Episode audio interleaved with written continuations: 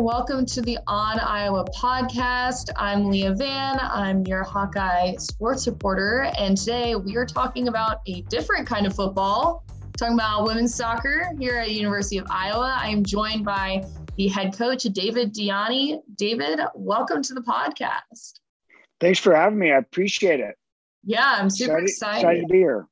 Excited yeah. Be here. People are uh, probably a little thrown off because feel like we just got done with soccer season and now it's back because the COVID year put soccer into the spring and now we're playing soccer again. So how's that transition been for you going back to that fall season? Yeah, it's been a unique 18 months, that's for sure for everybody involved. But um, you know, the spring was it was nice to even have a season. Obviously, uh, the Big Ten didn't play any uh, you know, didn't play in the fall other than football. Um, didn't have any non-conference games. So just to be able to have just to be able to have a conference season in the spring was exciting. You know, it's been unique because it was we we were successful. Made went to the NCAA second round and lost right at the end of UCLA. So it was unique for our players to be able to have such a limited and small recovery period. Um, and we're still dealing with that, quite honestly. Uh, usually we get a block of four or five weeks off and then we get back at it and that block became a lot smaller so we're having to uh, physically manage training loads and um, we, have, we have a pretty upperclassman laden team that's played a lot of minutes so we have to manage those loads as well but it's very exciting to be able to you know have build off the momentum that occurred in the spring to start again in august yeah, I imagine there are advantages and disadvantages to keeping that momentum alive. And I want to get to your team in a minute. But first, I feel like not a lot of us really know who you are. Uh, we do know your Twitter, which is fun. Um, but yeah, I want to know, I'm interested how you got to where you are today in coaching. So if you could maybe give me a rundown of how you got to this position. Yeah, absolutely. So I'm originally born and raised in uh, London, Ontario, and I've uh, been in the US. I think it's just now tipped the other way. I've been in the United States for uh, longer than I was in Canada. Um, I came across 1993, and I went. Uh, I was on a soccer scholarship at school, a small NAIA school in Michigan. Uh, started my coaching career there, and uh, kind of started like at the grassroots, like everybody else. Started coaching in high school, started coaching in small colleges, and uh, had many jobs like many of the coaches that are at this level now. Um, we wore a lot of hats and then uh, I, I, I morphed that into uh, I was the head coach at Grand Valley State in uh, Allendale, Michigan, Division two school. Was there for 11 years, uh, won three national championships there, uh, lost in the Final Four four times, and uh, spent a lot of time in the footprint of the Big Ten. played Michigan, Ohio State, Michigan State, a lot of Big Ten universities. So there was a little familiarity, familiarity I was familiar with, uh, we were familiar with each other and got a call in 2014. I've been here now going on my eighth year. Uh, and um, we're building our culture, three NCAA tournaments, and kind of trying to make this a, a sustainable, successful program. Yeah, and from my understanding, I was reading a little about you, and uh, you built like a soccer program at Hillsdale from the ground up. What was yes. that like? Can you take me through that? Challenging, uh, exciting, but challenging.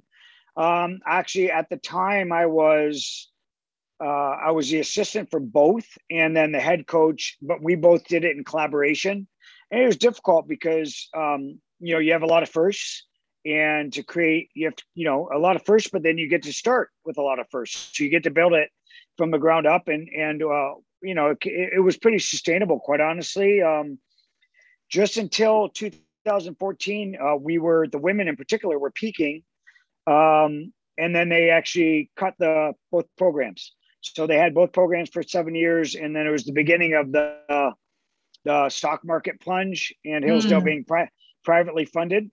Uh, they they are the one institution in the country that don't take any pri- any government funds. It's uh, or any public funds. But it was exciting. It was uh, you, know, we saw a lot of graduating classes that come and go and see them um, help build the program. It was almost like you're construction workers. Every day you're working on something to build the sustainability of the program. how has like that kind of experience um, translated over the years and especially even going into this job i mean you've kind of revived this iowa soccer team to a national contending team well i was uh, i would say that that experience and then being a teacher you know I, i'm a, i was a high school teacher for seven years along with coaching and I, I would say this you know you're you're just teaching in a different forum right in a different you're still mentoring and role models and developing people and um, and soccer players, and and uh, so I think that has helped. I think I wore a lot of hats back then. You know, I I didn't have a director of ops, I didn't have a marketing person, I didn't have sports information, so I didn't have a fundraiser. So you wore a lot of hats, and you you be you had to be good at a lot of things and uh, multitask, and and so being able to uh, be able to to be even good at this that level this level you, yes, you get some of those responsibilities off your plate personally, but they're still in your circle of support and developing a culture and a program. And, um, you know, I'm very big in collaboration and service. We serve, you know, serve each other and help one another. And I think those are traits that have translated through um, from my beginning of my college days. Yeah, for sure. And what did what were you teaching when you were coaching in high school? I was a I was a uh, social science teacher so I had all elective classes. So I had Western Civ, um, American History, ironically, the Canadian teach American History. I had um, I had business law and I had economics. Wow, that's jack of all trades right there. Those are a variety of subjects. I'm not sure I was good, but they, I was elective, so they either took it for the subject or myself. So they had pretty good, had great, great students. So the Olympics this year, Canada won the gold medal. Was that like, are you a Canada first fan, or now that you've lived in the US for almost longer, are you still a US women's national team fan? That's a great question, actually. Um, I am a Canadian Canada first, but uh, very, very close behind is is uh, is my heart is pretty deep here. I've you know American wife, my children are by by uh, dual citizens, so it was sad to see uh, the U.S. do you know uh, fall out in the second round or in the semifinals. Um, but happy for Canada, they grinded it out. Certainly, we're not the the most talented team in the in the tournament. U.S. U.S. and Sweden definitely were, but there's you know you've covered sports as well for a long time and played it. it there's a lot that goes into winning, and uh, some of it's team chemistry, some of it's roles that are you know, and some of it's just sheer bound you know luck, you know, and some things that have to go your way. So very happy for Canada. It took 20, 21 years to beat the US, something I think like that, 23 years. So one out of 23 is not too is not is not too shabby if it ends in a gold medal.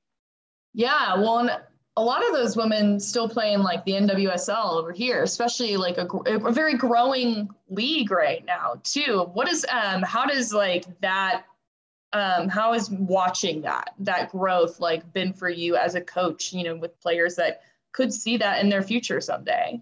Yeah, it's exciting. Uh, I think first off, the NWSL is doing a great job uh, putting women in lead roles, empowering, um, you know, general managers, some really uh, intelligent, sophisticated uh, ex players that were had great careers in NWSL. Now, now they're leading programs, um, whether it be in general managers or uh, as a head coaching role, and I think that's very exciting. Um, and you know i think you want to you want to have uh, something for our player or student athletes female student athletes to aspire to.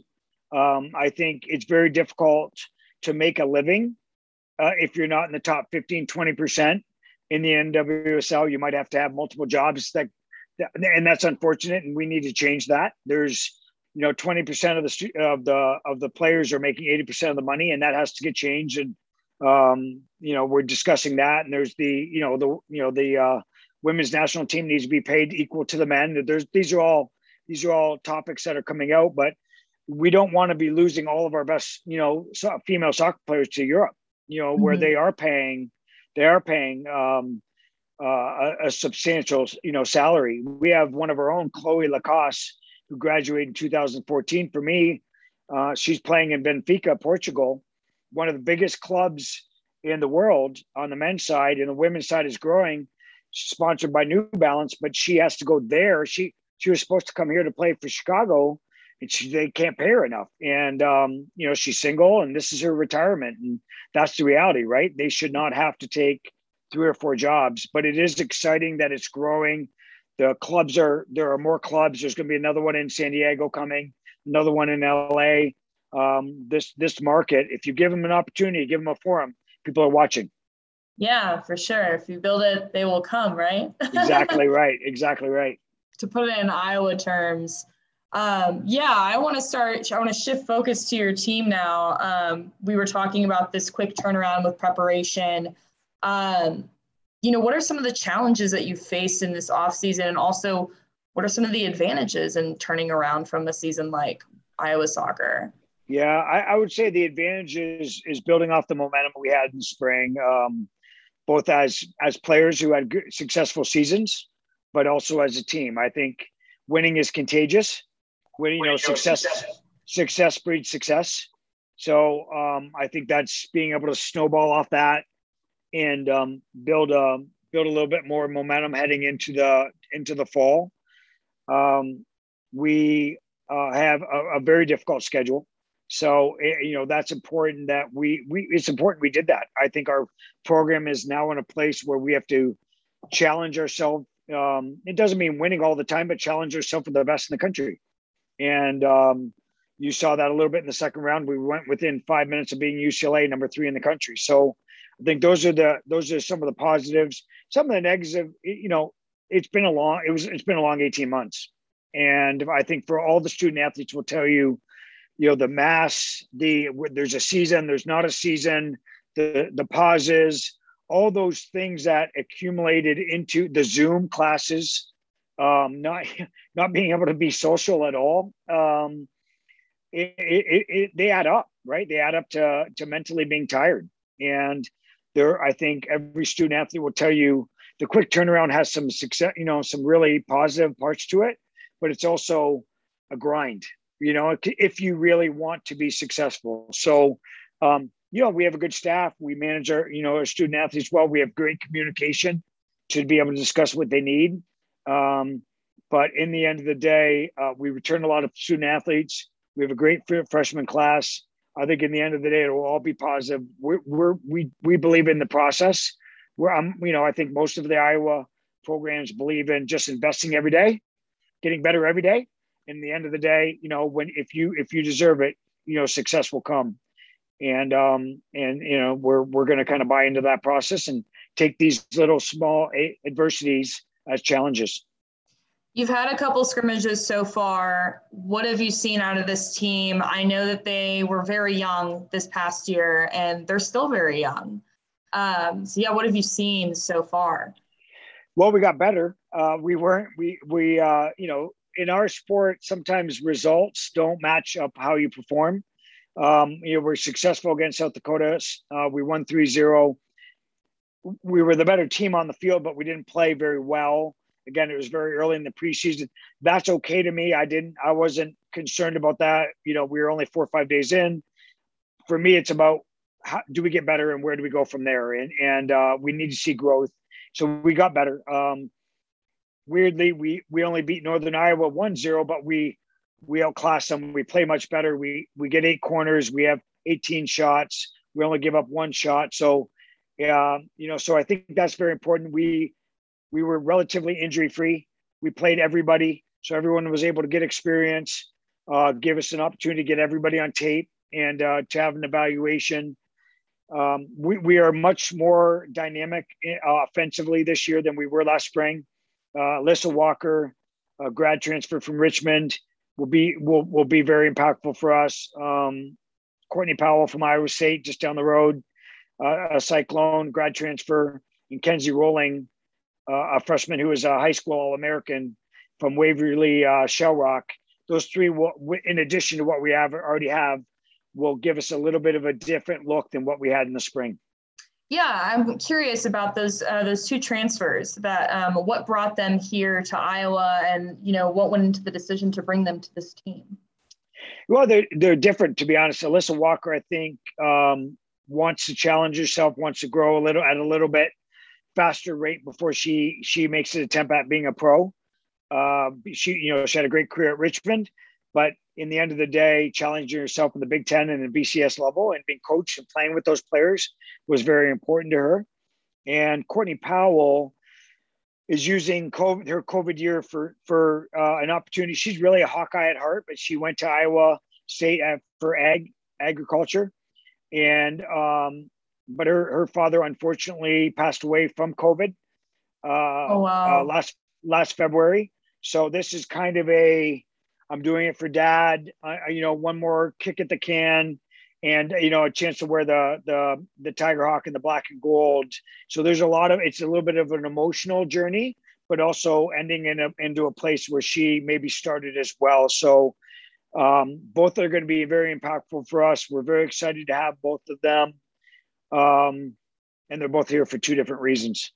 Yeah, well, that's that's so unfortunate to hear about Courtney's father, and um, you know, this virus I feel like has touched everybody. I personally have I know somebody who passed away. I have friends who have had family members who have passed away, and and of course you look at like the social impacts and which your team was able to really overcome uh, this past season, like being so young and then developing a team identity when they were all very isolated from each other. Yeah, that was challenging. Uh, there's no no doubt. Um, our chemistry was was good because I think our culture is strong and we have good people in our program. And but it we did not get the normal preseason. We did not get we we weren't able to congregate or even have functions that you know that necessitate you know breaking down barriers and you know uh, building a bit of chemistry and and being vulnerable you know, with one another. You know, you're wearing a mask, you're six feet apart, you're, you know, we weren't able to eat meals together um, unless we were in a giant ballroom. So there's no, there's nothing personal about any of that. And um, early in the summer, like everybody else, when you did do that, that you know, good things didn't come from it. So um, we're excited to be able to have a little bit more of a a normalcy uh, when it comes to building a program and, and a culture and, and uh, team chemistry. Yeah, and I'm wondering how much of your team is vaccinated at this point in time. We're we are at uh, 88% currently, give or take uh, uh, uh a digit, um, 80, 86, 88%. So our numbers uh, our numbers pretty good. Um, mm-hmm. Obviously, you know, in a perfect world, you would be at 100%. Maybe we'll move into that direction here in the in the near future. But um, I'm happy with where we're at right now. That's certainly higher than a lot of other teams out there, and it is um, it's you know it does put your team at less of a risk when you are when you do have majority of them vaccinated. Um, I am I was looking through some of the preview stuff and saw that Haley Rydberg, Sarah Wheaton, and Samantha Carey uh, were named to the 2021 Big Ten Players to Watch list. I'm wondering if you can expand on who they are and what they bring to this team. Yeah, uh, all three very experienced soccer players, uh, good soccer players, good people, represent the Hawkeyes uh, on and off the field. Um, you know, with honor and and uh, respect. Uh, Sarah Wheaton is uh, is from Arizona. this will be her technically her senior year. She will take a COVID year next year, so she will she will play five years. She's a central defender for us, and and really he, all three of them, but Sarah has grown um, immensely from her freshman year, both maturity, uh, leadership, but it, you know, as a player. And um, she actually will be announced in this afternoon that she and Haley Rydberg will be co-captains for for this coming season. Uh, Haley Rydberg is the atypical, um, you know, uh, female student athlete who you you want as your daughter. You know, she is such a uh, an inspiration on and off the field. She's a beacon of positivity. She invests every day to the best of her ability. Uh, we talk a lot about you might not be 100% today, but we need 100% of what you have for today.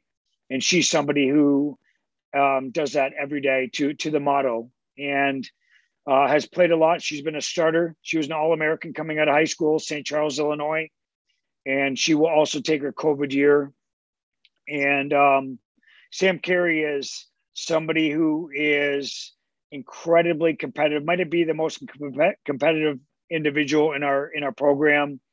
Uh, she's somebody you have to protect in some ways because she drives the bus for you in a lot of ways. Um, you know, sometimes female student athletes don't want somebody to compete at that level and you have to protect them because that those are the ones who, who make a difference in your program.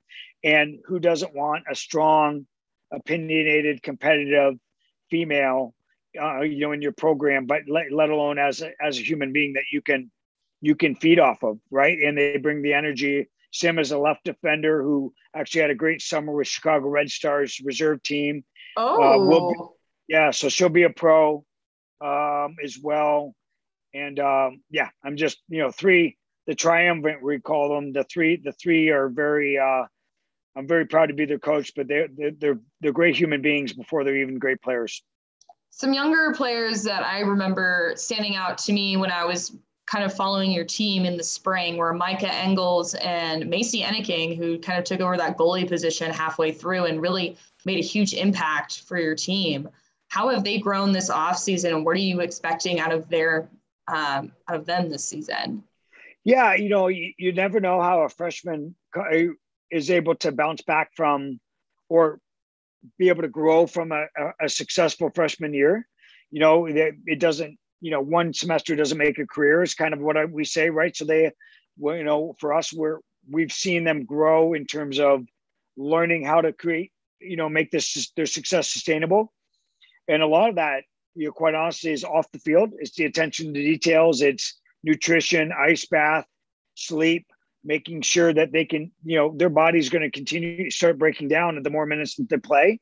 Um, they're going to have more video on, you know, that people can watch. So they have to develop develop their game. They have to, you know, continue to grow, put more tools in the toolbox, and um, so they they've both been, been great. I, I think having the players that we have in Meike's position has now forced her to have to raise her bar a little bit as well.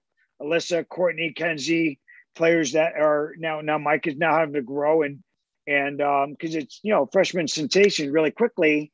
You know you want to fight complacency. We talk a lot about complacency where is where growth goes to die right? Mm-hmm. and um and and macy as well. Monica wilhelm's a very good goalkeeper. And um so macy's had to it's easy to come from the back and catch somebody sleeping or you know you know be able to lead from sec- the second spot in the depth chart but now Macy's on the front end. Can she hold Monica off? And so they've grown as people. They're good human beings, um, and they're only going to get better with the competition that's in our program.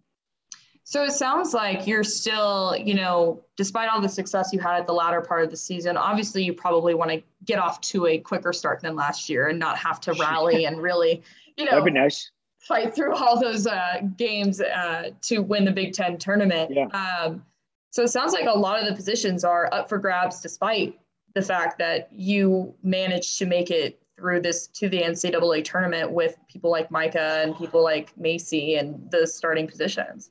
Yeah, I, I think for the nature for us is, um, yeah, we, we didn't have much of an identity in the first seven games, and consequently, we're one in six. So um, we are farther along in that regard. Uh, you know, I think we have in the forward position, we have six forwards that we believe can play at any given time or, and are going to play roles and play a lot of minutes. So I think we're much deeper. And so in any given day, uh, we feel comfortable playing um, playing uh, players, and a lot of it might have to do with who we're playing, where we're playing, and the health of those players. So, but we we we do feel very good about Macy. We feel very good about Meike. Um, Riley Fetty is a freshman that played every minute of every game that that will play a lot as well and has will have a great career. Addie Bundy is a player that we brought in who uh, who, who was initially signed with uh, Colorado Boulder. So we, along with all the players that were very successful in the spring, so um, those players will play big roles. But I think that we are deeper, so consequently, I think there's more players to talk about as well. Certainly. And um, how important is it to have those non-conference games back? I know that that, you know, that's kind of what you're going through right now is having these scrimmages, having this. How important is that? Well, it gives you trial and error and it allows you, you know, a bit of time to be able to go through the process as to what works for you and um, the roles that players play. And, you know, it's, it's, it's a, it's a pro con because you you play a challenging non-conference you still need to win games and the rpi matters and but on the same token you don't play a challenging art, you know non-conference then you better win a lot of games in the big 10 in, in a normal year. So you know we have mississippi state we have kansas we have SLU all top 25 teams. Iowa state's a very good team you know and then you can't you can't take away from the you know the the uh cyhawk series. So um, we have a very challenging non-conference to be able to get what's right for us before we get into the Big Ten and try to make a run in arguably the deepest Big Ten conference since I've been here, and this is my eighth year. I did notice that the Big Ten preseason rankings came out recently. I think I was at number seven. Um, what are some of the, you know, where? How do you feel about that number seven ranking? I know it's preseason. And then what are some of the most challenging teams on this conference schedule? Well, last year we were fifth and we, we, we were, we were 13th until the end and made the run. So, you know, I think that, um, you know, for us right now, I think that's appropriate. You know, it's, it's, I don't really, you know, I looked at it and it's great, but I'm not one, I'm on Twitter, but I don't spend much time on rankings and pay attention to those kind of things. And, I think you can kind of get lost in that, you know. Um, but I think that's probably appropriate. But in you know, once you for us right now, I think preseason wise, the top four teams are the top four teams. I think you have a, a big block in the middle of six, six, seven teams where um, it's all going to be about health and do the best players perform. Um, and because I, I, you know, at this point, anybody can beat anybody in the Big Ten in our sport. Uh, I think our sport is probably similar to men's basketball and football, where it's it, there's a lot of parity, um, and that that parity means that every game, you know, can shift whether you finish first or finish 13th. So uh, I like it. I think it gives our kids an opportunity to control their fate. But on the same token, we don't we haven't addressed it even with our teams yet. Yeah, for sure. Um, so I do want to I want to like kind of end this on a fun note. Um, sure. I really enjoy your Twitter. And I the one thing I notice is that you care a lot about taking good care of your lawn and your yard yeah. and like flexing on your like is there like a neighborhood competition going on or what yeah. is what is this pride in your lawn? well, I enjoy your your Twitter as well, so it's reciprocal, so that's good. Um, um, hopefully you don't play more than four beach volleyball games at one night, but you know, but um, that's a lot but um, yeah. got to keep you healthy. But yeah, it um, yeah, you know, it's funny is we talk a lot laughing, and I'm I'm you know I'm all there's like you know 30% 40% serious and most of it's joking but there's no peer pressure that's worse peer pressure as an adult that you're somebody's mower start in your neighborhood and then you got a, a quick little like look at your back and like okay mark's cutting his grass let me look at mine and because especially if it's your neighbors immediately looks makes your lawn look bad because yeah. his is cut short and yours is long. So we have we have this unspoken competition amongst you know and and uh, but it's all fun. We're all we're all close. But uh, I was I was gone for ten days recruiting and. That was that tweet was just a little fun play with my daughter on my daughters and my and my wife like made me made me look I went from the top of the table to the bottom like in, in 10 days. Yeah, but like the Iowa soccer team, you just make that comeback. You just gotta you just gotta exactly come back out with your mower and be like, I'm straight back to the table. Yeah, exactly. I remember growing up in my neighborhood, we had one neighbor who was obsessed with their lawn. It was like perfect too. It looked like a freaking golf course. And they would put rocks like kind of along because you didn't have like a fence in front of it. Put like rocks along the street to, to show people like do not even get like an inch of tire on. That's awesome. yeah, I'm not that. I'm not that. I don't. I'm not that. So I'm I'm like in the middle. I'm in the middle. I, but uh, yeah, it's mostly playful. We'd always joke about there's no pressure, no peer pressure worse for an adult than uh, hearing a lawnmower go on, and especially if it's your your neighbors. It um, immediately makes your lawn look terrible. Yeah, for sure. Well, I'm excited to see what happens with this team this season. I appreciate you coming on to the podcast, and hopefully, we can get you on mid-season and do a little check-in. Yeah, thanks, Leah. I appreciate that. You're doing awesome. great. Thanks so much. Thank you. And y'all can check out, we will have some stories on the Iowa soccer team at thegazette.com And you can follow along on the Hawkeye Soccer Twitter. David DiIanni is on Twitter. It's really fun. It's D I I A N N I. I have misspelled your last name multiple times. Um, as, as does as does everybody. Yeah. And yeah, so thank y'all for listening and have a good one.